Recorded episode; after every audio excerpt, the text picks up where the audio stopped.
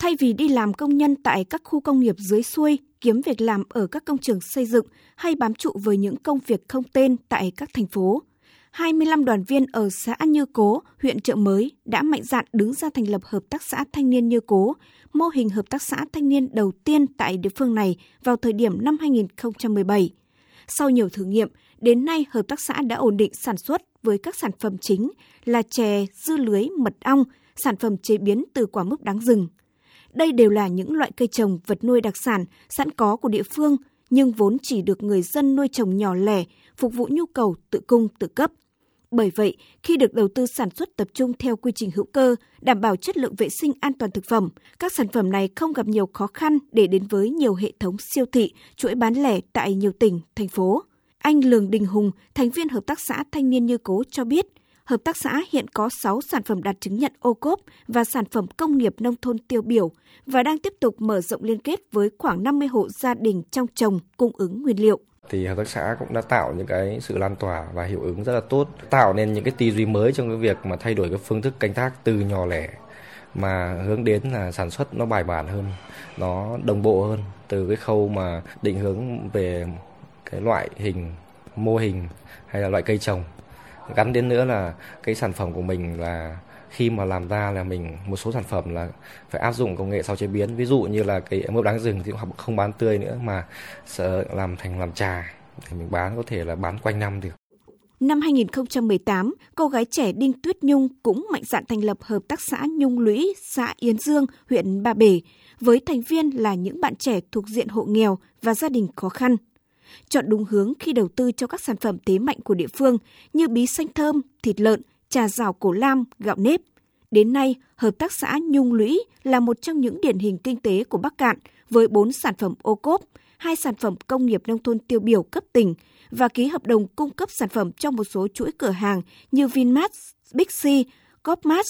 Quy mô hợp tác xã được mở rộng với 20 thành viên và liên kết với hơn 300 hộ sản xuất. Thu nhập bình quân của các thành viên hiện đạt gần 7 triệu đồng mỗi người, mỗi tháng –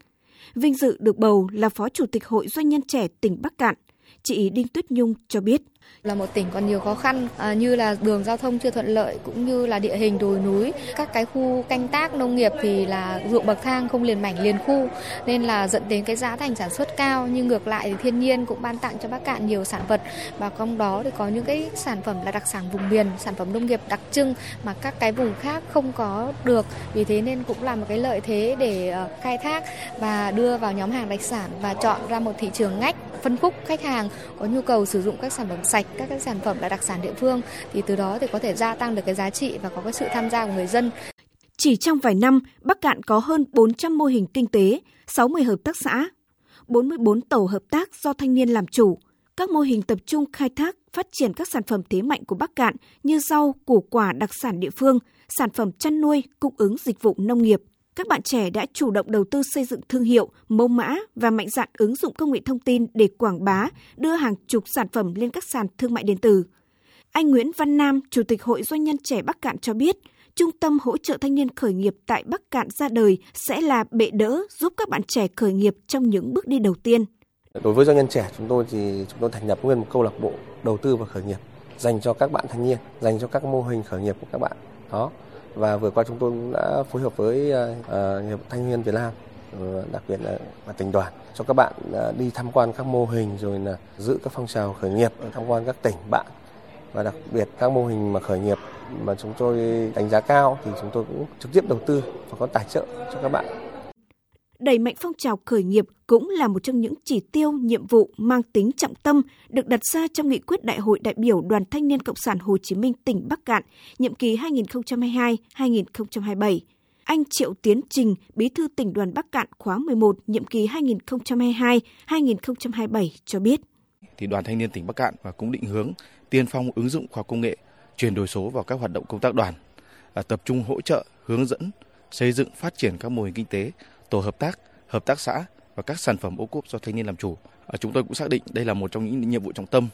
vì thực trạng bây giờ hiện tại xu thế thanh niên đang dịch chuyển đi làm ăn tại ở đô thị các khu công nghiệp chúng tôi cũng xác định ở đây cũng là một trong những cái hướng để thanh niên cũng sẽ có cái hướng làm giàu trên chính mảnh đất quê hương của mình.